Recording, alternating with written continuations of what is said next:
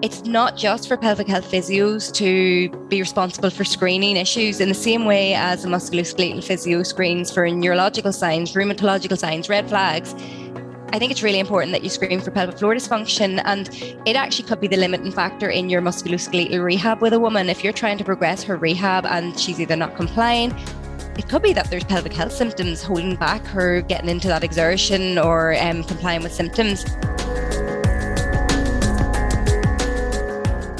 The postpartum journey can be quite complex. So today we had Grainne Donnelly. She's the founder of Absolute Physio, which is pelvic health focused physiotherapy. She also has a wonderful podcast called At Your Cervix pardon the pun. Now, Grainne really explored a lot of topics here. So, the timelines around the postpartum journey, return to exercise, but also just really highlighting and grounding for us exactly what has gone on in the woman's body and how we need to honor that process just as much as we'd honor any other rehab process. Please enjoy this episode. My name is Michael Risk, and this is Physio Explained.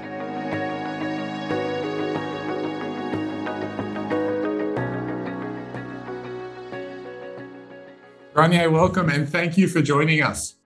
Oh, thanks for having me. You've done a masterclass for us on all things exercise, prenatal and postnatal, and returning to exercise postpartum. So, we're going to dig a little deeper into that. We were going to start at the start with timeframes and generic timeframes that we see out there in the physio world. Could you tee us up with what you're seeing are the current accepted timeframes, and then we'll go deeper on that? Yeah, so it's a very good question. Currently, the healing timeframes after having a baby seem to center around the six week postpartum GP check. And what that means is that there's almost this presumption that at the six week time frame, women wake up and they're automatically fully recovered. And that's just simply not the case. If we actually delve into healing timeframes and what we understand, if we think of pelvic floor trauma, abdominal wall trauma, if someone has a cesarean section delivery, we actually understand that the healing timeframes go well beyond that. So for pelvic floor trauma, it really depends on the degree of trauma experience, but that can go anywhere from a matter of six weeks to actually some levator ani, so part of the pelvic floor um, muscles. Some of those take up to one year for recovery, which a lot of people don't realize. And then abdominal wall surgery, major surgery, I think we can appreciate that that can span anything from four to seven months. Where did the six weeks come from? How did we get there? I think that came from that six week postpartum check. So it is a good time scale to go and have a check with your primary care physician. But, you know, maybe back in previous times, maybe the GP check had more involvement for women, maybe there was more time given. And just the way healthcare services have evolved over the last few decades, GPs are under serious pressure and really it's a very much an informal chat. So to assume that everything has been taken care of and everything's been screened at that check is just it's it's it's not appropriate and we need to do better to serve the women that we're dealing with. And a lot of women are, are just getting that six week check and no follow up care after that. Is that what you're still seeing?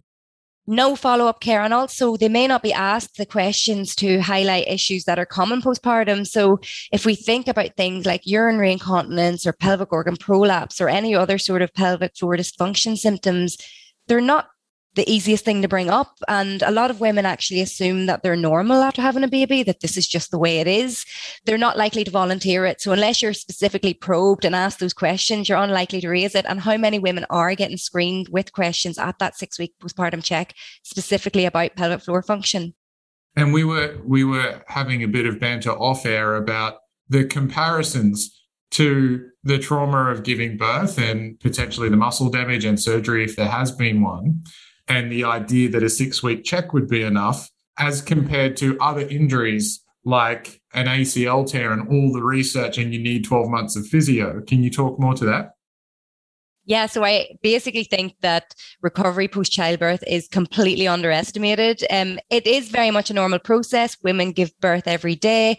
Therefore, it's can be very much normalized in that it's assumed that healing is just natural and there's no rehabilitation or advice or guidance required.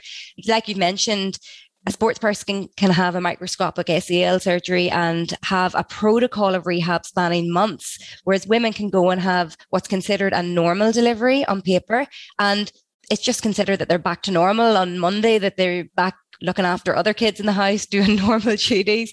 And really, when we consider that they have sustained load on both their pelvic floor and abdominal wall for months, and then they're likely to have tissue trauma during childbirth, we really need to start considering tissue healing more appropriately and supporting them the same way as we support sports injuries.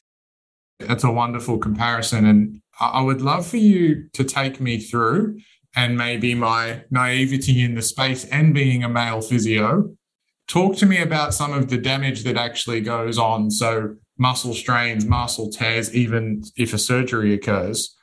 And that might really ground, particularly for young physiotherapists, how they could compare it in their minds to an ACL tear.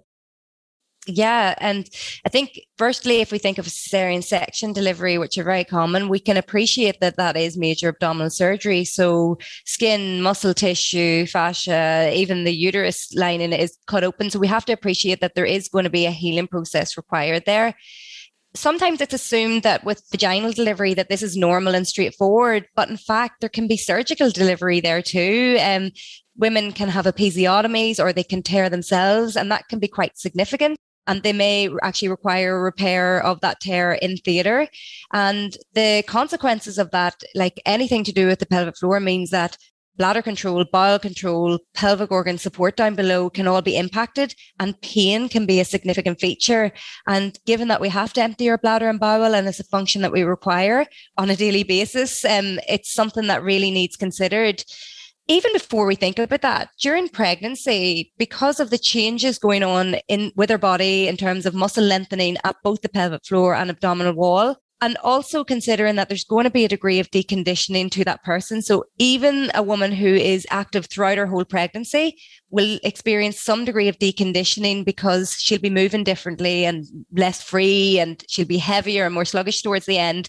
And to liken that to sports um, medicine again, if we consider any sport and their off season, we know that coming back to pre-season training is always a bit of a struggle. There's reconditioning required. And therefore, I think we need to think about pregnancy in the same sort of way. And we need to honor women with that uh, facilitation back into to getting that um, muscle conditioning back up. I love that comparison. I love what you say about honoring women. It's really grounding when you list off the things that happen.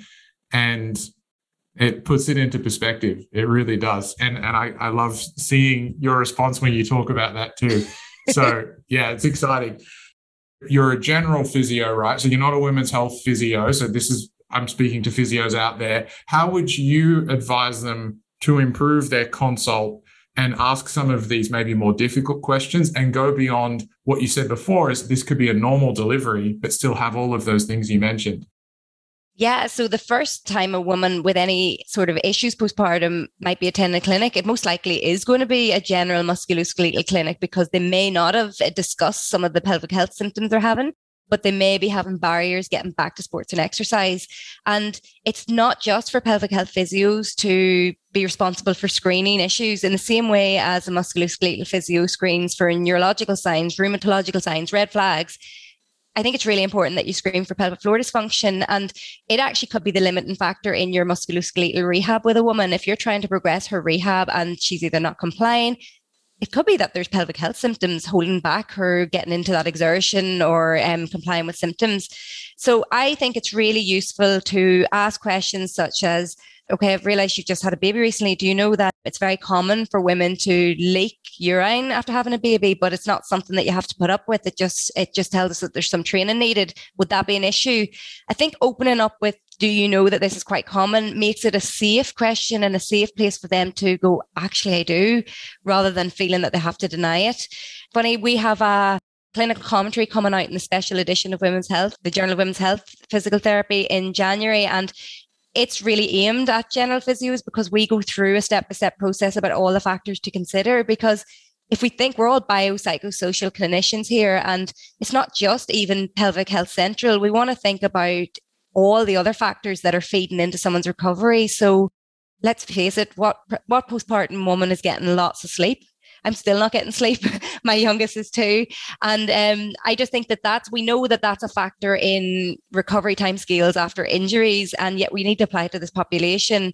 And other factors could be the risk of postpartum depression, could even be exercise behaviors. They may either not be motivated for exercise or they may use exercise as a coping strategy and excessively look to get back. So you're trying to pick up on factors like that, which may influence your assessment and evaluation and what management they require. One of the ones that I think is often overlooked is relative energy deficiency in sport. I think it's really common for postpartum women to enter this energy deficit just because they're likely to be sleep deprived. They might be eating on the go or feeding everyone else in the house and grazing themselves. And they may just have a very, very busy and demanding lifestyle. And then if we throw exercise into the mix and they're trying to get back to running, what's that doing to their energy reserves? So we know that that can have negative implications for bone health and their menstrual health. So it's really, really important to flag that as well. I feel like a wonderful way to help all women is potentially upskill and include some of those questions for all physiotherapists, especially males, especially new grads, because they might just be coming, women might just be coming with plantar fascia or knee pain but there is a hangover effect three, six, even 12 months down the track. Is that something you see? Absolutely. And I think that oftentimes women just need one person to ask them that important question and it doesn't even have to be too invasive. You know you can just allude to the fact that oftentimes women have pelvic floor dysfunction after having a baby or they may experience leaking prolapse or pain down below. And you can tell them that if that's an issue i can signpost you to someone that can help with that. And it just could be the one opportunity they have to go actually yes i'm having issues with that. And you could be the person who changes the course of their journey because pelvic floor dysfunction is one of the biggest barriers to women getting back to and maintaining exercise after having a baby. And it's underestimated because most women won't say to a class they're going to or to a personal trainer that they're leaking and that's the reason they're stopping. They'll come up with childcare or any other excuse because it's so taboo. So if we can be more proactive at screening people and picking up on when they need further rehab, you could potentially change the longevity of that woman's ability to exercise. And we know that exercise is so important for overall mental and physical well-being. And you mentioned about upskilling musculoskeletal staff, general physios, everybody. And that's basically what our masterclass goes through. So Emma Brockwell, my colleague, took the pregnancy section of that and I went through the postpartum and we basically break it down and give you what questions you should be including in your subjective evaluation, what factors you need to consider and why. And so it's not just for pelvic health physios. This is actually targeted at the wider physiotherapy population. I love that. I think that really is a, a call to action I would be frustrated if only female physios who are interested in women's health went through that. My personal connection and enjoyment with patients when you started asking those questions. And even though it wasn't me helping me, helping them with those things, the connection that we then had meant they trusted me more in the future as well for all other things. So it, it was a real turning point for me personally to include some of those questions in consult. So I think it's a wonderful thing you've brought that up.